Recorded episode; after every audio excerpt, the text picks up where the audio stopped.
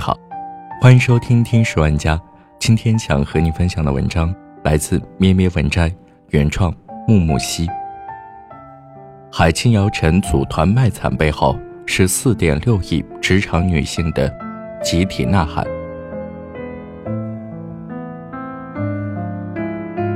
前几天在7年电影展的闭幕式上，海清在颁完奖后突然把姚晨、宋佳、梁静叫上台，随后说出了出人意料的一番感言。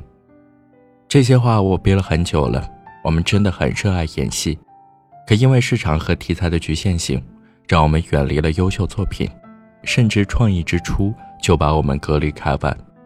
姚晨要亲自做监制才有演戏的机会，宋佳至今不结婚，坚持让别人叫她小花，就是因为想要显得年轻。梁静一边做投资人，一边寻觅适合自己的角色。马伊琍为了找机会，昨天特意盛装出席了一个创投会。而本来爱喝酒的我，这两天却滴酒未沾，生怕错过任何一个导演的剧本。发言的最后，他哽咽说：“岁月赋予我们经验、皱纹、阅历、宽容、善良和善于沟通。我们没有传说中那么不好合作。”请导演们给我们机会，我们一定会比胡歌便宜，但一样好用。热闹纷繁的舞台，几个优秀的女演员争先恐后的自我推销，让我感觉到了满满的焦虑与心酸。人到中年各有所成，却面临无戏可拍的尴尬困境，让他们不得不当众乞讨，渴望得到梦寐以求的机会。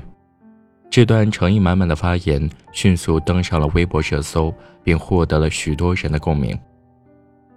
社会对中年人的包容与接受原本就低，对中年女人的忧虑更加甚嚣尘上。日赚斗金的明星尚且如此，普通职业女性呢？据全国妇联2017年的调查显示， 49.1% 的用人单位在招聘时关注应聘者的性别和生育状况。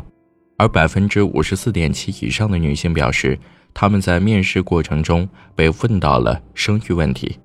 由此可见，女性在职场受到的歧视不言而喻，用人单位的担心我们当然理解，可中年女性的挣扎又有谁知？她们一面要操心家庭和孩子，一面要在职场上冲锋陷阵，还要饱受身体和精神的双重摧残。有人说，为什么他们不做全职妈妈呢？首先，许多家庭并没有足够的经济支撑，更何况大多数女性并不甘心做一个贤妻良母。做家庭主妇的风险姑且不论，她们同样希望可以释放自己的光芒，证明自己的价值。她们是妻子，是母亲，但她们更是自己啊！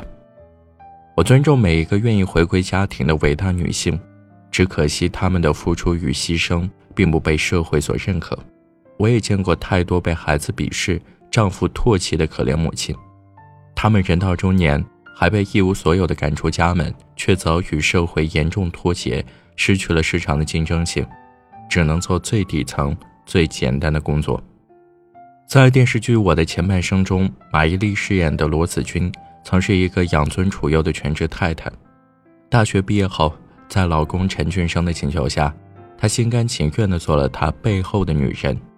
她把家里打理得井井有条，过着穷奢极欲的阔太生活。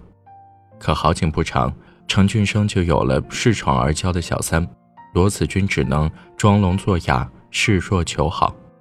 可这些依旧改变不了她被扫地出门的命运，她只好做了一个最不起眼的营业员。当然，由于她的主角光环和强大的朋友圈，很快就在职场混得风生水起。可在现实中，谁又能有那样的好运呢？大多一生都要陷在残酷生活的淤泥中，无法自拔，已无法挣脱。好了，这就是今天的节目，感谢你的收听，我们下期再见。我枕头下的梦想，我书包里的惆怅。